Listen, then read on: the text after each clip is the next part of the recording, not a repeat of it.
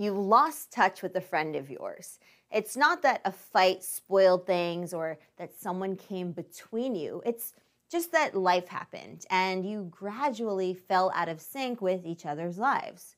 But let's suppose that one day you're walking down memory lane, reminiscing about the good old days when an image of your long lost friend pops into your head. As you reach for your phone to contact this friend, you realize that you've lost touch and you're worried that they might think this is totally random and awkward. Well, we're here to tell you that no matter how random and awkward it might feel, you are absolutely doing the right thing by reaching out. Both of you will be glad you did. We're so confident of this fact that we decided to create a framework that you can use to reconnect with old friends in a way that does not feel uncomfortable or silly. So, if you want to learn more, then stick around.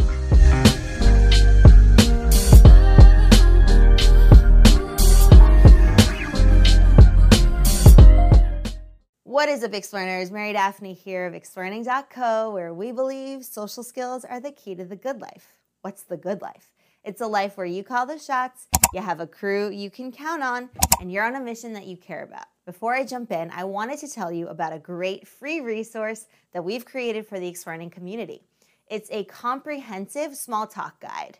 So if you find yourself grasping at thin air in unfamiliar social situations, then our small talk guide is just for you. Click the link in the description box below to get the free downloadable delivered straight to your inbox. Okay, back to the lesson how to reach out to a long lost friend, someone you may not have spoken to in weeks, months, maybe even years. First off, it's important to recognize that there is no expiration date on when you can reach back out to someone. It's not like a timer kicks off after you part ways. That said, I get it. The more time floats by, the more distance is perceived between you two. And this comes from a lack of day to day knowledge about each other. After all, you used to know what their weekend plans were, and now you couldn't say if they were living in Austin, Texas or Bangkok, Thailand. But that does not change the fact that at one point in your lives, you were very important and special to each other. And that shining fact pierces the fog of time and spans the distance that has grown between you.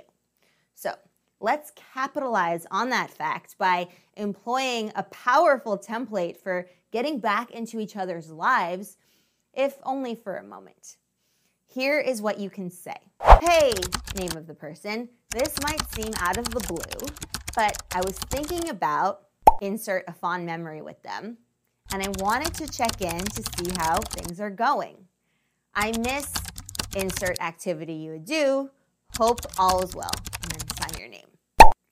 You should use your name when you address them to add that personal touch.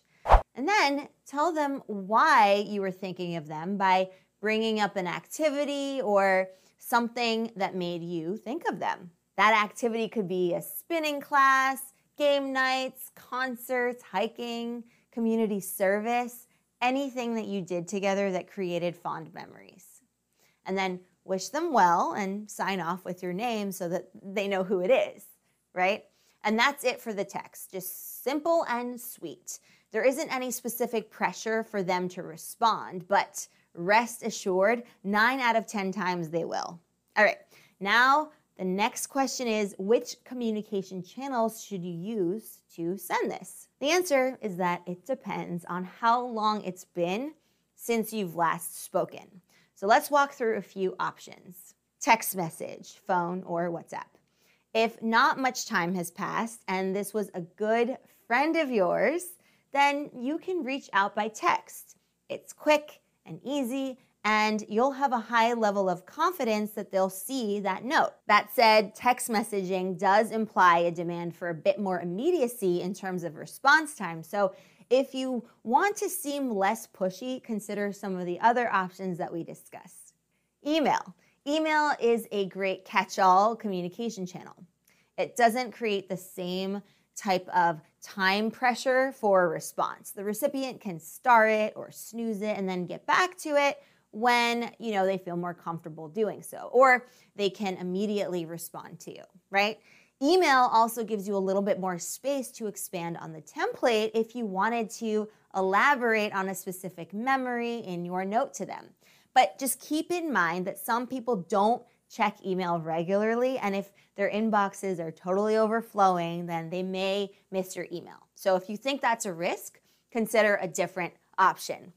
In app messengers. If you haven't spoken to this person in ages, but they exist on social platforms like Instagram, Twitter, Facebook, or LinkedIn, then go with this. And here's why you can't be sure if they have the same cell phone number or email. By contrast, on social media platforms, you can see if they have any recent activity, any recent posts. If so, then they're likely to see your message there. So give it a shot. You can even comment on something that they've shared as the trigger for reaching out. Easy icebreaker.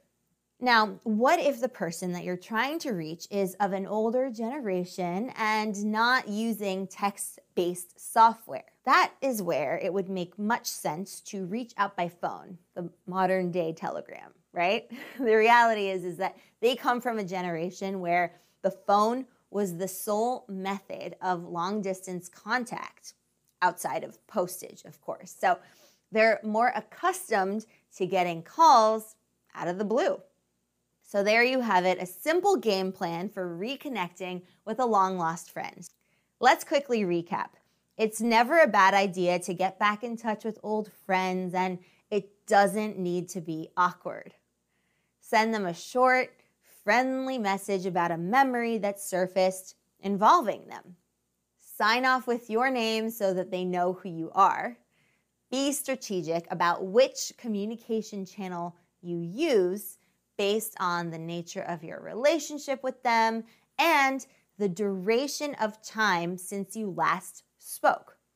Remember, at some point you shared overlapping values and principles with this person. That's why you became friends in the first place. Chances are that's still the case. So be the brave one and take the first step toward rekindling the friendship.